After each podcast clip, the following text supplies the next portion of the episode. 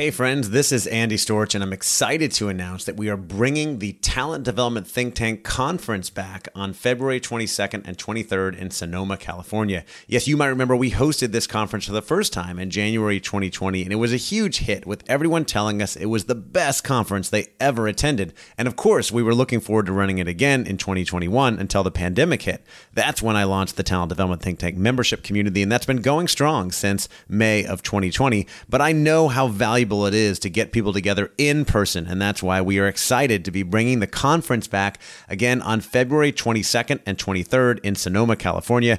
I'm committed to making this a highly engaging and interactive event where you can connect, learn, and grow together with other talent development professionals. This is going to be the best event out there in talent development, and I would love to see you there. If you want to find more information and get your tickets today, the website is tdtt.us slash conference. That's tdtt.us us slash conference. I hope to see you there. Hey, friends, the top advice that I hear from my guests on how to be successful in your career is to keep networking and never stop learning. I think the best place to do those things is at conferences. And that's why I'm starting my own conference later this year called the Talent Development Think Tank. It is going to be a place where talent development and HR professionals can come together to network, to learn, to grow to find out about the latest trends, benchmark their performance against other things that are happening in the industry, learn best practices, and solve real problems. That's right, we will be facilitating interactive, engaging sessions where people can learn from each other and solve real challenges that they're dealing with in their business. If you'd like to be part of it, we'd love to have you. It is going to be November 6th and 7th in Sonoma, California, and you can find tickets at talentdevelopmentthinktank.com. I hope to see you there. Welcome to the Talent Development Hot Seat, a show where I interview business executives, talent development professionals, and thought leaders to find out what has been successful and challenging in the world of talent development. My objective is to share ideas, valuable lessons, tools, advice, and trends. My hope is that all of this will ultimately help you, the listener, expand your knowledge, grow your career, and accelerate your success as a talent development professional.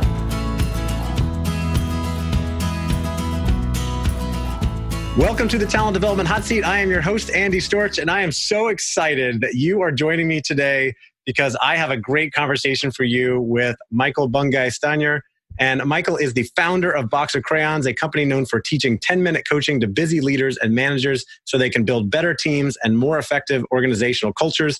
He left Australia 26 years ago to be a Rhodes Scholar at Oxford University, where his only significant achievement was falling in love with a Canadian which is why he now lives in Toronto, having spent time in London and Boston. Michael has written a number of books. His latest, the Wall Street Journal bestseller, The Coaching Habit, which has sold over 600,000 copies, has been praised as one of the few business books that make people laugh. And uh, I can agree with that. I've read it. That did make me laugh as well. Speaking of laughing, balancing out these moments of success, Michael was banned from his high school graduation for the balloon incident and was sued by one of his law school lecturers for defamation and his first published piece of writing was a Harlequin romance short story called The Mail Delivery. I don't know if we're going to talk about that one today. Uh, Michael, welcome to the Talent Development Hot Seat. I'm so happy to be here. It's such a hot seat that I'm actually standing up this entire interview. That's how hot it is. But yeah, thank you. I'm happy to be. Yeah, and you've got a hoodie on to keep you a little bit warmer. Well, that's right. I live in I live in Canada. I, I love my wife. I love Toronto. I love Canada in many ways, but I could do with better weather here. I yeah, I, I hear you. Uh, and I'm down in Florida where it's like boiling hot right now. So uh, I'm a little jealous of you, but I know come wintertime you'd probably rather be here. Um, all right, so we have so much to talk about. Uh, we've gotten a chance to chat a little bit before and get to know each other, and uh, I am excited. I didn't put in that intro, but excited to announce also that you are going to be speaking at my conference, the Talent Development Think Tank, this November. Oh, good. Yeah, really excited about that. And I want to dive into what you'll be covering there, especially some of the stuff from your book. But I have to start with the balloon incident. You got banned from high school graduation. What happened? You know what? Here's what I'm going to do I'm not going to tell you because. Oh. This story is much better as a tantalizing, it's the balloon incident in inverted commas. And if I tell you, it's like it was a thing involving balloons, it was a very minor piece it's one of my first brushes with authority. You know, one of the, the values I have, I found out is a sense of fairness and fair treatment. And there's been a few times I've bumped up against authorities and just have felt that it was a, a heavy handed abuse of authority and power and really rubbed me the wrong way. And this was one of those moments. It was a really minor thing we were doing in my, my graduation in high school. And the over heavy handed response was to ban me and a few other people from coming to our actual graduation. Like we've been loyal servants of the school and students for six years, and we did one silly thing that hurt nobody, did no harm. I was like, oh, that's terrible. And same with, you know, same with being sued by a law school lecturer for defamation. And so it goes. And, you know, when it comes to the work I do in organizations now, there's one part of me that is about here's the truth about organizational life. Its preference is to have people who follow the rules, do their job, do their work, don't make a, a ruckus, and just kind of start at A and get to B, and that's kind of what they're there for.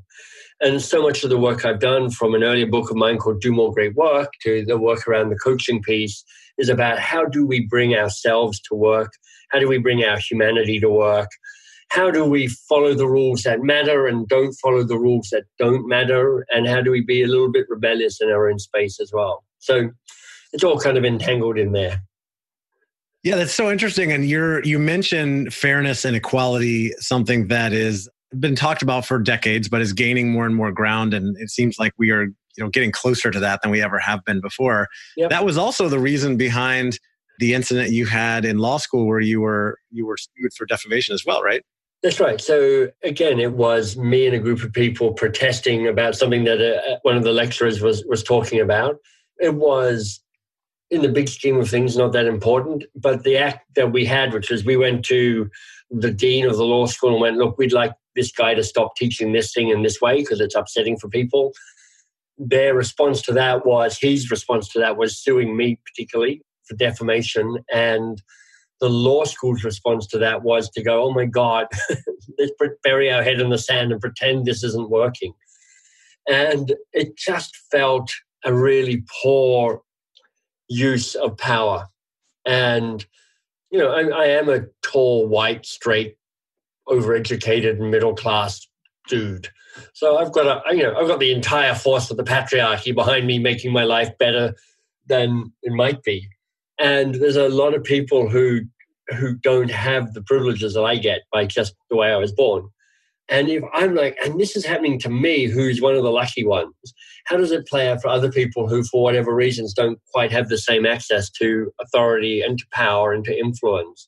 and what do we need to do to shift that?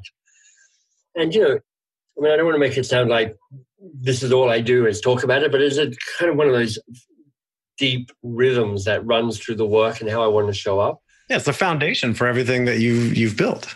Well, it, you know, it's depressing when you walk onto a plane and you walk through the first class section of the plane, and they all look like me. you know, they're all like they're all fifty year old white men, and I know they've worked hard and they're smart and they're talented people and they've got authority and that's why they're there and, and good for them. But it's just like, just, there's got to be something systemically wrong that just allows that to keep happening. Yeah. And, you know, we work with organizations and I, and I like the work we do with organizations. It's important. The work that drives me is to allow people to have more impact, do work that matters more to them, that enables them to as one of my mentors, Peter Block, would say, give people responsibility for their own freedom, allow them to step into that place where they can be the best version of themselves. Yeah, I love that. And you know, coaching, of course, is a great way to make an impact with the people around you, right. whether you are officially a manager or a peer or, you know, anyone. And so how did you make that shift? How did you get, I know you you moved to the States after law school. How did you get into coaching and how did all this start? Well, there's a quote that I, I say often when I'm being interviewed, which is inspiration is when your past suddenly makes sense. So, you know, for all those people are like, I don't know what I want to do when I grow up, even when you're 30 or 40 or 50, there's a way that where you've been so far is pointing to where you might go to. And my journey towards being involved in coaching really happened early on. You know, as a teenager, I would end up spending hours in the car with my teenage friends and having them talk about their angsty teenage lives. Because, you know, what is a teenager if it's not about an angsty life? And I was just pretty good at listening. You know, I was a sympathetic ear, a sympathetic shoulder. But as I sat there, I'm like, I just do not know what I'm doing here. I mean, I'm sympathetic, but there's part of me is going, could I be doing something that would be more effective? and there's part of me that's going, could I do something that would wrap this conversation up? Because it's 2 a.m. and I want to go home, but this person's like droning on about their lives. So when I went to university in Australia, I got trained in a kind of youth crisis telephone helpline. So, you know, kids my age and, and younger feeling depressed or feeling suicidal. And that's what introduced me to just some foundational therapeutic practices. And uh, it's called Rogerian therapy, which is effectively just asking questions and going, whatever's on the surface is more beneath the surface. And that's a principle of coaching, really. And I carried that on when I won my scholarship from Australia to take me to, to Oxford, and I was involved there for a bit. And then when I got my first job in the in England, I noticed coaching arising in California because it hadn't hit England yet in the in the nineties. I was like, well, that looks like a I don't know some weird Californian cult thing. But I was intrigued and um, kept my eye on it. And then when I moved from London to the to Boston to, to work, which is now in the late nineties, I actually hired a coach and went, I'm going to give this a go and see what it's like. And it became apparent that actually being a coach was something that was similar to how I wanted to show up with the people I worked. So as a consultant, I kind of renamed a bunch of things I did with my clients coaching. And then I moved to Toronto in 2001, trained to be a coach with a, a coaching school, built a coaching practice, and then went, this is not actually what I want to be doing which was a real surprise. Because I was like, I'm pretty sure that I've been trained all my life to be a coach and have a coaching practice. Yeah. And then I'm like, okay, I've got 30 clients. I'm making I'm making a decent living, and I'm bored, and I just feel like I'm not living up to my potential by having these conversations. And that's kind of what took me into the world of teaching and training and learning and development because I'm a pretty good coach, but I wouldn't say that I was an extraordinary coach. I had my moments, but there are some people I know who just have a level of presence and mastery and empathy and sympathy that I don't have and insight. But it turns out that I am good at writing books. I am good at making, at translating ideas and tools to make them simple and accessible and practical. I do. I'm a good speaker. Like I, I like being on stage. I'm entertaining. That's why I'm so excited to be part of the conference that you're putting on because when you come to this conference, it's going to be a really practical, interactive, fun session. So I love the performance.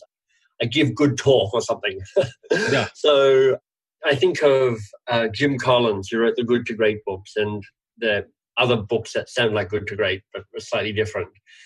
And one of those books, he shares a metaphor about how you figure out what you want to do with your life or what you want to do with a project. And he calls it the bullets cannonballs metaphor. And he says, look, what you need to be doing, or what he suggests, is you should be firing bullets and then firing cannonballs. Bullets are the small, low cost, low risk experiments that allow you to test out hypotheses. The cannonball is when you find your target and you go, right, I figured out where I want to go. Now let me commit.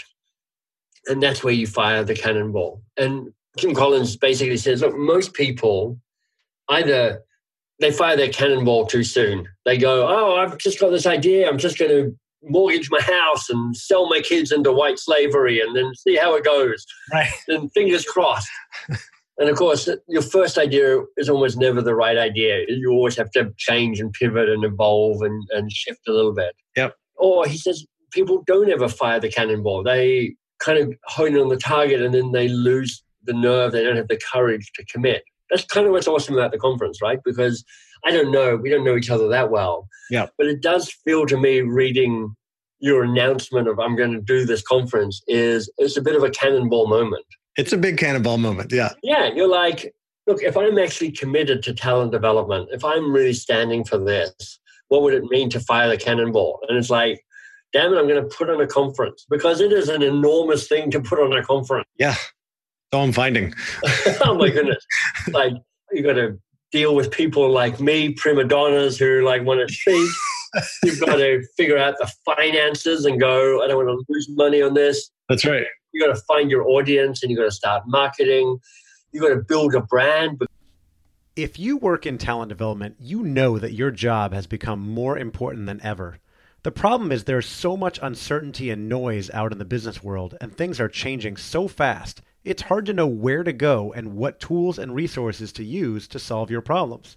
That's why I recently launched the Talent Development Think Tank community as a central and safe place to access information, ask questions, and talk with other L&D professionals like you so that you can achieve your goals and accelerate your career.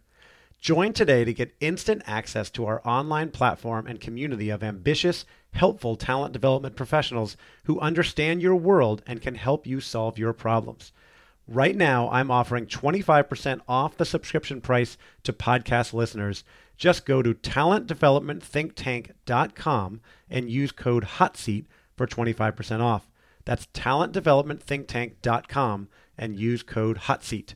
Thanks, and on to the episode. Because it's the first time it's being run. So, honestly, people who are listening, you're like, it is really cool to say, I went to the first conference of X. Like, can you imagine if you went to the first TED conference? How cool would that be? That's right. Right?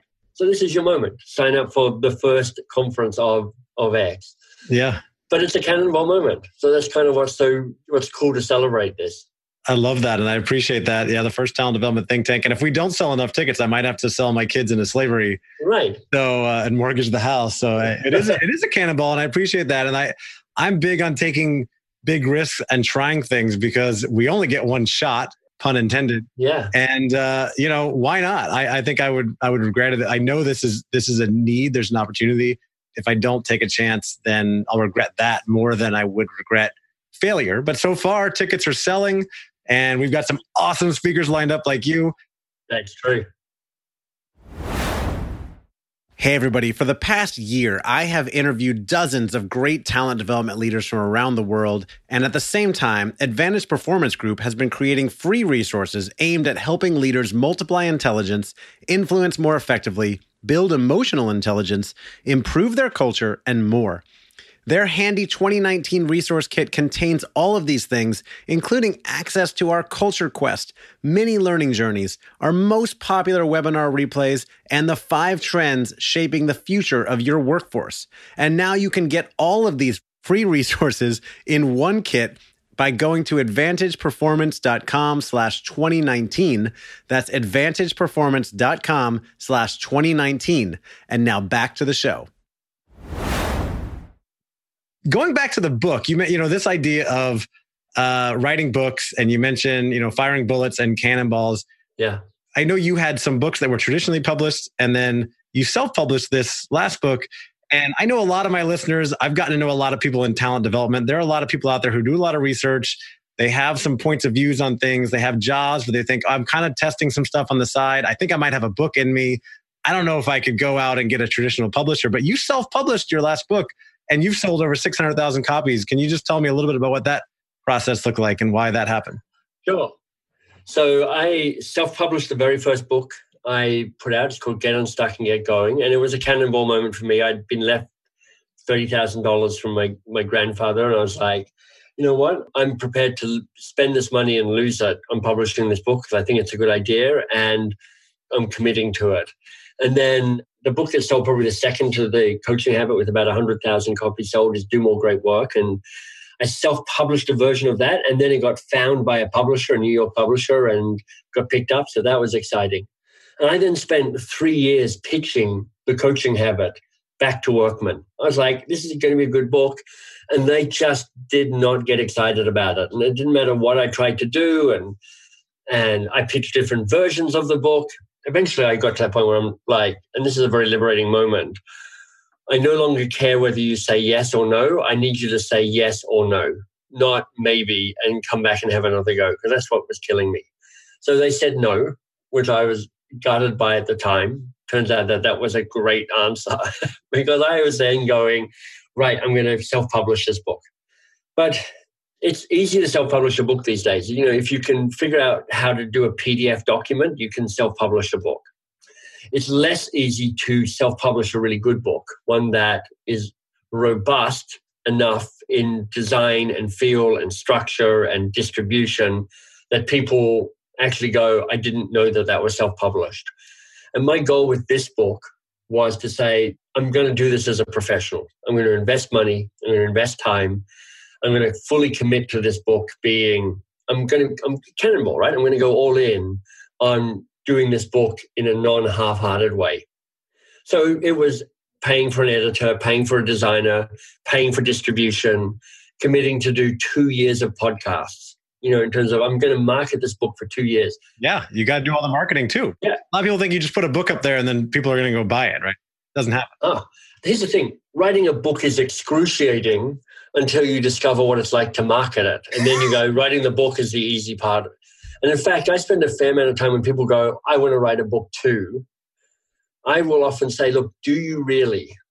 Because I am all for people finding ways to get their ideas and their point of views out into the world because we need people who've got thoughts, who've got originality, who help us collectively move forward in terms of how we show up.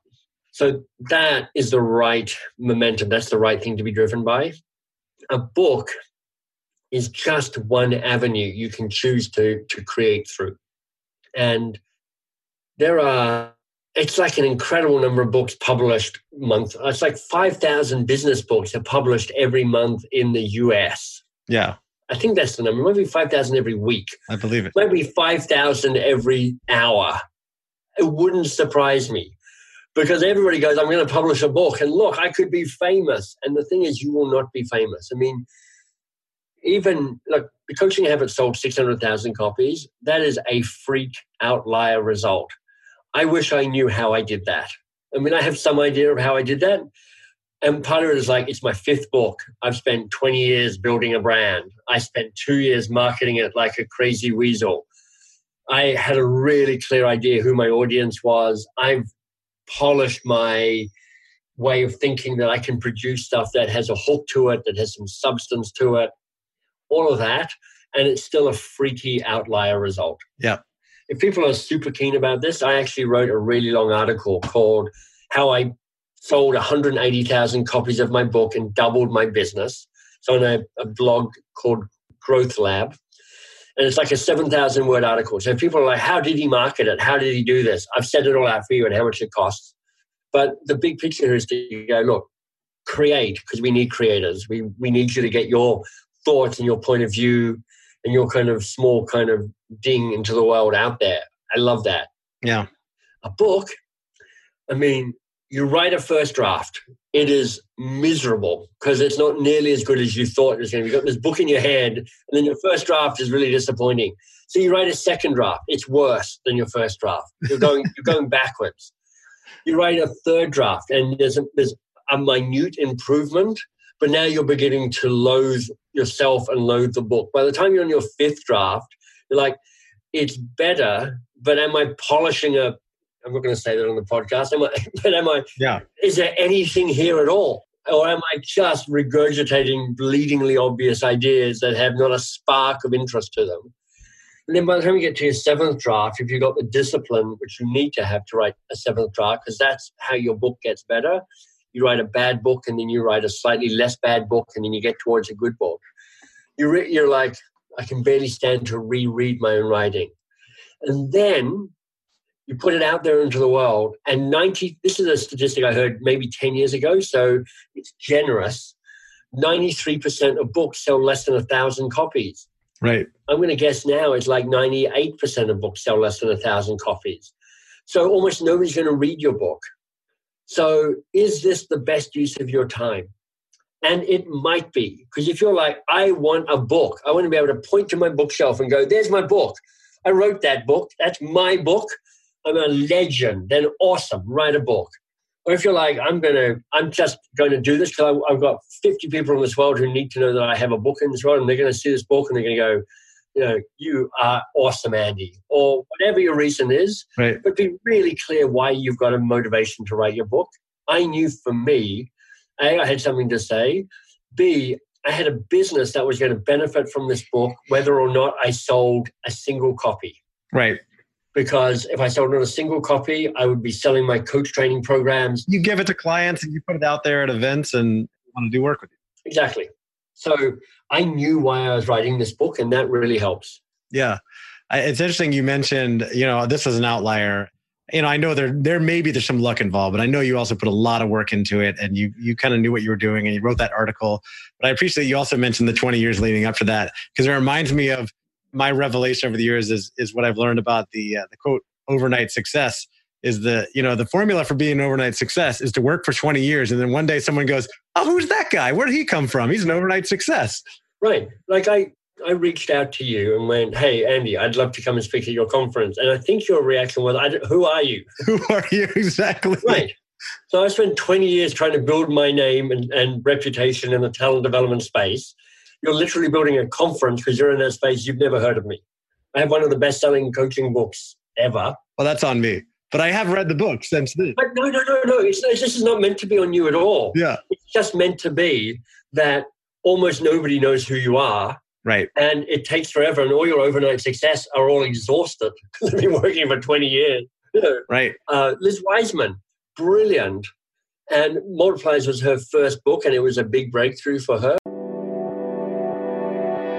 This episode of the Talent Development Hot Seat is sponsored by Advantage Performance Group. Advantage is the first place to call when you need leaders to lead, sellers to sell, and your business to flourish. We specialize in connecting organizations with exceptional learning solutions to help them turn strategy into action and get their people doing the best work of their lives. And we're also proud to be providing tons of great content and inspiration to you and everyone out there during troubled times you can go to advantageperformance.com to find any of our weekly webinars, insights, white papers, and blogs we've been putting out to help you survive and thrive during challenging times. That website again is advantageperformance.com. And now back to the show.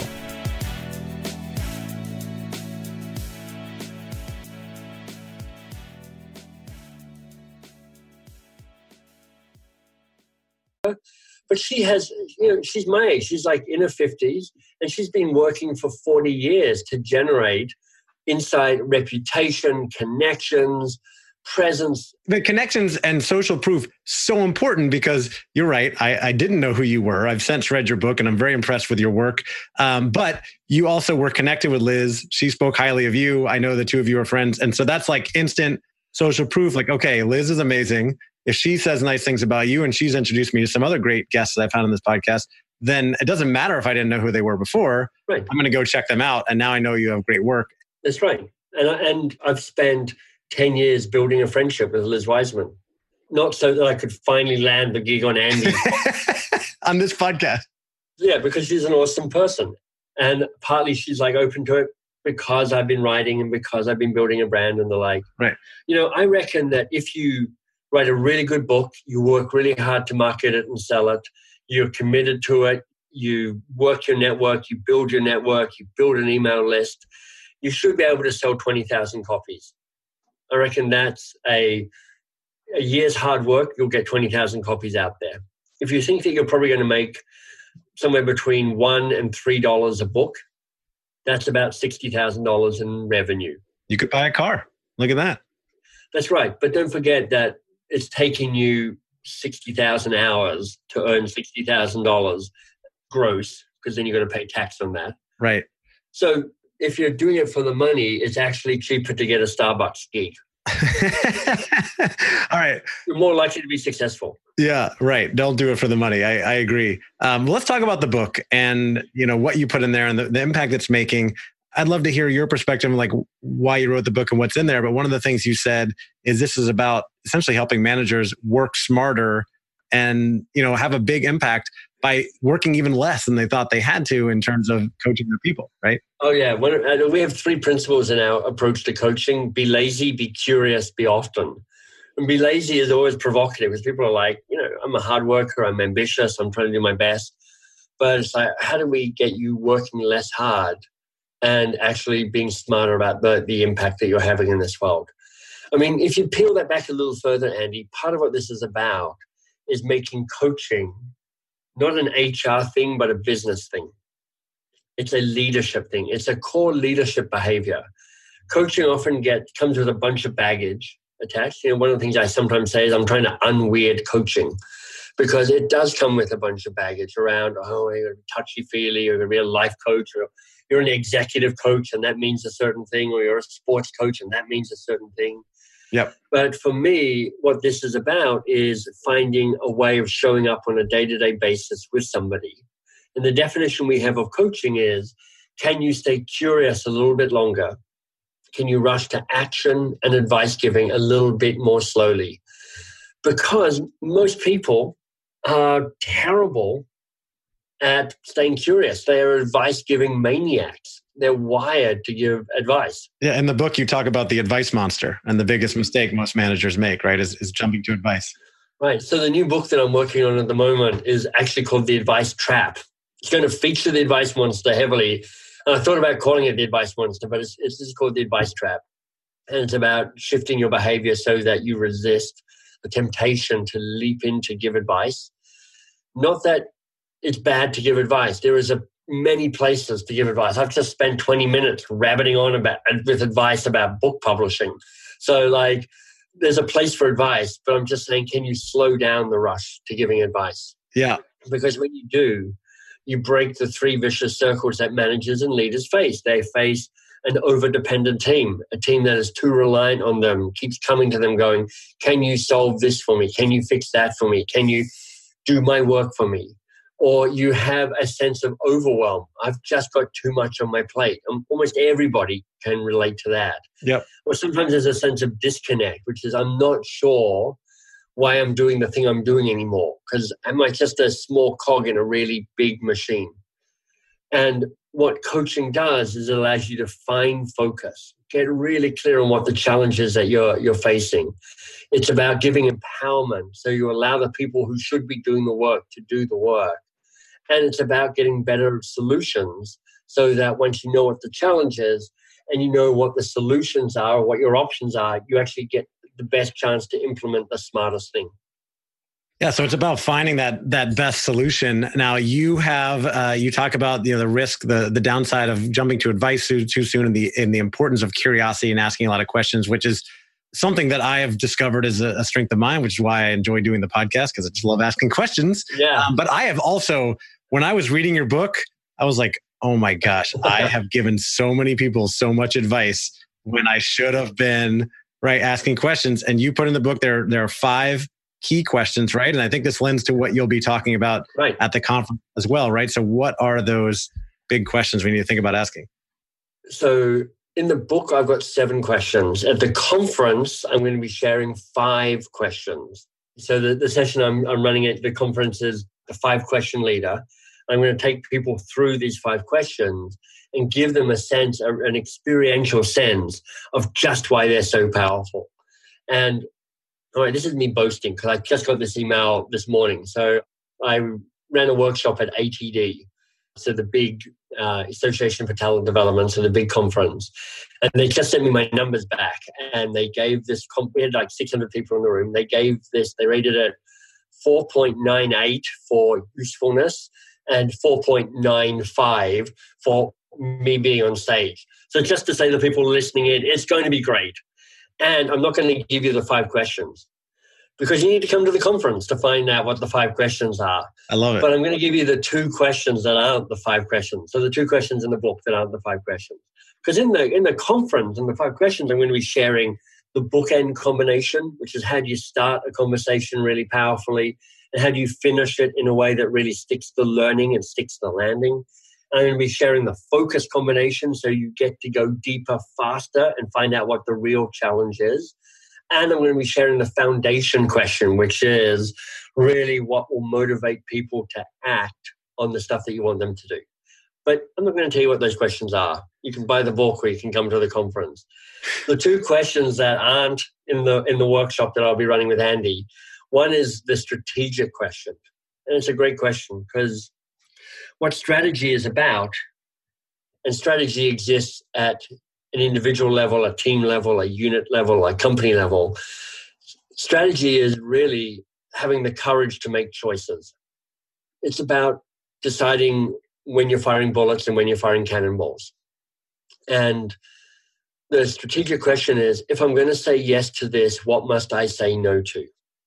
And to, to circle all the way back to Jim Collins, it's like the reason people don't fire the cannonball is they haven't got clear on what they're saying yes to and therefore what they must say no to. And what that does is it really makes clear the opportunity cost of you not committing and the cost of you committing. And you want to know both of these things. One of the things that overwhelms us at work is our overcommitment. We're all too busy. We've all got too much stuff going on. And that's because it's easy to give a lazy yes. You know, it's like no, it's less conflict. You look like you're keen. You look like you're helpful. You look like you're doing your best, and that's what you're. That's generally how most of us are trying to show up. But it's it's meaningless because we're pouring water into a full glass at this stage. It's like it's not that helpful. You're just getting water all over the floor. Right. So this is really about that making a choice. If I'm going to say yes to that, what will I say no to? So that's the strategy question. The other question, the seventh question that in the book, but not in the in the workshop I'll be running at the conference, is the lazy question. And people will like this because most of the people listening here have a tendency to jump in and try and fix, solve, save, be responsible for the people they manage, they lead, they work with, they influence. And one of the core behaviors we're looking to try and create to help people be more coach like is to stop that, stop the rescuing, stop the leaping in. So the lazy question is all about how do you ask the question that helps you stay a little lazier a little longer. And when I tell you the question, it won't even sound like a lazy question because the question is, how can I help? Or more bluntly, what do you want from me? And while that sounds like you're actually asking for more work, what it's actually doing is saying, tell me what you really want from me. Because I'm otherwise making some assumptions. I'm just leaping in and thinking, I think I know what you want, and I'm going to just start doing it. Whereas what this does is going, look, before I rush in and start fixing it, solving it, saving it for you, tell me what you really want. And I'll give you a yes or a no or a maybe in response to that. And actually, I'll be more mindful and thoughtful about what I actually end up doing. So those are the two the two bonus questions. I love it, man. I had you know I I read those and um, that second one, that lazy question, I almost had such a breakthrough with that as you're talking about that because you think about this goes back to the the danger of jumping to advice too soon right? We talked about the advice monster. And of course the risk there is we didn't even talk about this yet but when you jump to advice there's a risk that you haven't even really gotten to the true challenge yet. No you, you, i mean it's not even a risk. It's like a cold dead certainty for like 98% of the time like you think you know what the problem is. It's, you don't know, you don't know what the real problem is. Right. You're solving the wrong problem yeah, you haven't asked enough questions to get to the underlying issue. Right. And then your advice isn't even very good. So now you're offering up slightly crappy advice to solve the wrong problem. Right. And and when we do, we often create work for ourselves, right? I'm thinking about a conversation I had with a friend right before you and I got on this interview. I was telling him about a challenge I had, and he immediately referenced a podcast interview and said, I'll go dig that up and send it to you. Now, he doesn't even know if that's something that's going to help me or not, right? Because we didn't really discuss it, but he just created extra work for himself. Uh, rookie mistake, rookie mistake there. so is that is that one of the dangers there too? That you know, by if you don't ask this lazy question, you're now creating extra work for yourself by offering things and then signing up to help with stuff you don't even know it's the right solution. Well, so I think there are three levels. One is you don't know what the right problem is. But let's say miraculously you've had the discipline or good luck to figure out what the real challenge is now you're offering up what you think are good ideas, but they might not actually be the really good ideas. But let's say you've actually figured out what the real challenge is and you've figured out a brilliant solution to that real challenge. The third level is this it's more profound, which is is this the leadership that's required right now? Because you offering the suggestion is a disempowering moment for the person receiving suggestion. I know one of your your kind of standard questions, if you like, uh, what's a what's a book that's been influential for you? Right. So I'm going to leap in and I'm going to tell you the answer to that, which is I'm going to reference Ed Schein's work. So Ed Schein, uh, spelled S C H E I N. He was an MIT professor. He's now living out on the West Coast, and um, he's just been a great thinker for years. I mean, he's in his 70s or 80s now, I think, and He originally did stuff around career anchors and then really influential around the, the whole culture and culture change world. His The Corporate Culture Survival Guide is a classic on that topic. But his last three books have been around the first one was called Helping, the second one is called Humble Inquiry, and the most recent one is called Humble Leadership. And in helping, he just points to this very paradoxical dynamic, which is the act of trying to help somebody creates resistance to the help that's being offered. Because when you are helping somebody, you are in what Schein would call a one up position. You've got authority, control, resource, knowledge, all of that. The person you're helping, the victim, they don't have any of that. And the act of trying to force help on somebody disempowers them and creates resistance to that help. So even if you know what the challenge is, even if you know what the best answer is, it's a really good question to ask yourself. And knowing all of that, should I still offer up the answer?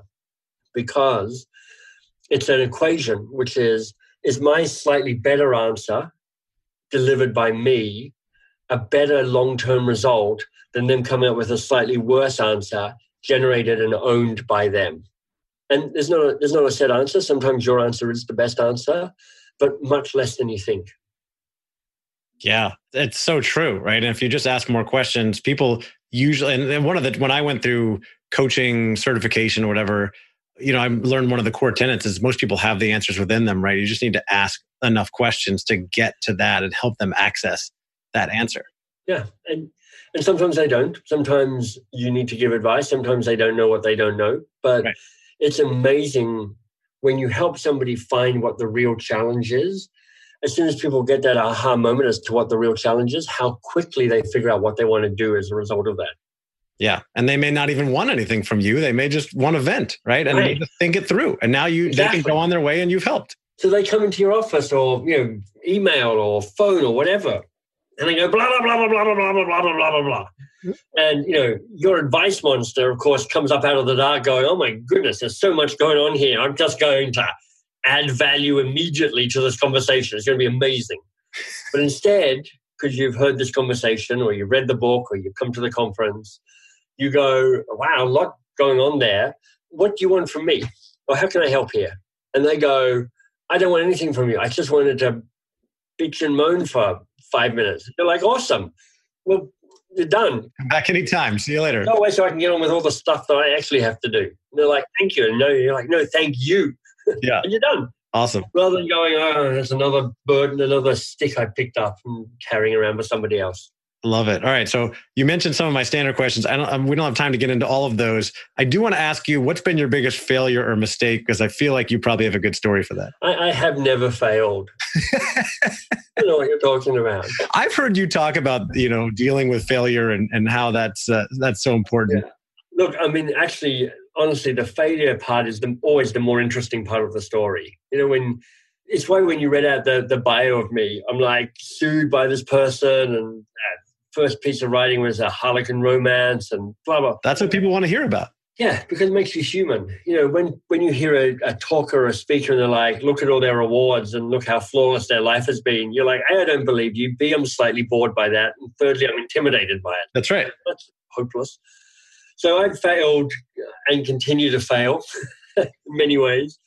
I tell you the thing that that I've been sitting with recently so Box of Crayons, my company is a training company, a learning and development company, and we've been growing fast for the last three or four years, in part fueled by the book.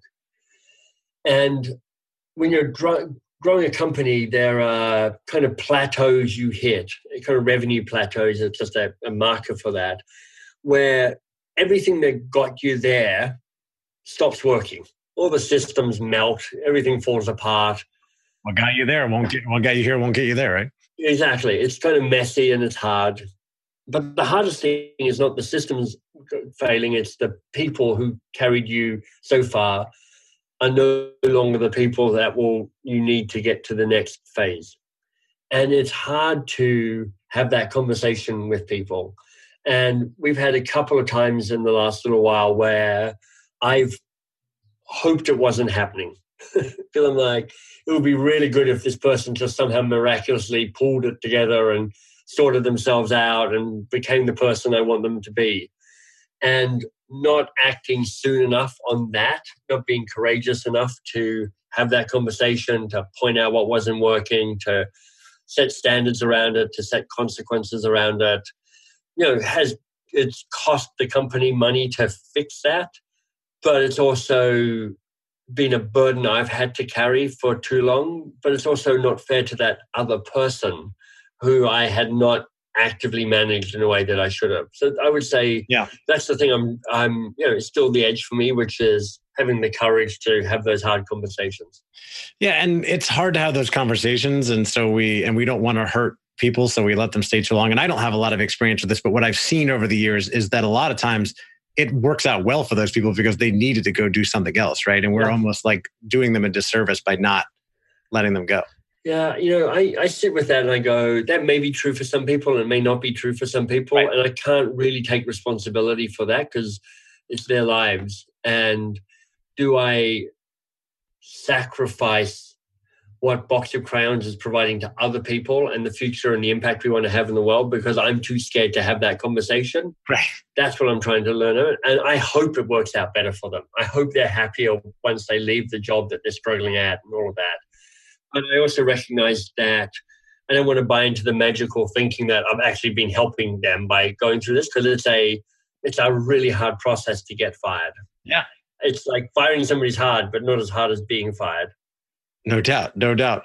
Um, okay, so a couple more questions. Yeah. Are there any trends? You work with a lot of people in L and D, talent development. Any big trends, like one big trend that you're following or seeing right now, changing how things are being done? Well, this is a little self-serving, but there is this trend to just coaching being seen as a business driver, not an HR skill. And the idea of going, look, we need our leaders and our managers to be more coach like, not just because we need our people to be engaged, but because you need to embody the f- future culture of our company. Or we're trying to be innovative here, we're trying to be agile, or we're trying to be change resilient and coaching is just a foundation leadership behavior that feeds into that. So, what's front and center for us is these conversations about coaching being more foundational and more strategic. I think that's absolutely true. And I'm seeing greater demand on that and, and greater supply as well as there, you know, a lot of coaching companies popping up, coaching at scale. I have a partnership uh, and can provide coaching to clients. I know you do a lot of coach training yeah. um, for clients as companies are paying more attention and saying, okay, this is a more of a business need than just this like, oh, nice HR thing. Okay, last question, Michael. Uh, most of my listeners are in talent development, um, often looking for ways to accelerate their career. I know you work with a lot of these people. What's one more piece of advice you would give to help them accelerate their careers. You mean having just spent an hour talking about not giving advice, you'd like me to offer up and finish up on a piece of advice? That's right. But we'll tell people to take take it with a grain of salt. Well, I'll pause on the irony of that. so there's a, a book I referenced earlier called Do More Great Work. And the model that underlies it is a simple one. It says, look, everything you do falls into one of three different buckets. It's bad work, it's good work, and it's great work. Bad work is, if you like, mind numbing soul sucking bureaucracy. You know what I'm talking about. Good work is your job description, so productive, efficient, getting things done. Great work is the work that has more impact. If you're looking for a place to connect with colleagues and peers from your industry and find out what other people in talent development are working on, you need to check out the brand new Talent Development Think Tank membership community. Inside, we have members from companies all over the world who are working on all different things in talent development and sharing what's been working, what's been not working, and answering each other's questions so we can all get our jobs done more effectively and be more successful in our careers. If you'd like to join us, we'd love to have you. Just head on over to tdtt.us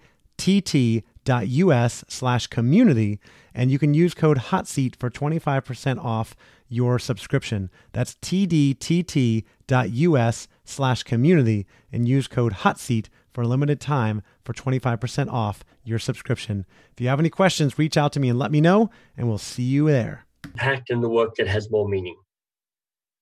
So I would say that if you're in this world of talent development, it'd be interesting for you to take a quick audit of your work life right now. Draw a circle, divide it into three segments that represent how much bad work, good work, and great work you're currently doing Maybe write down an example or two of each type of work for you.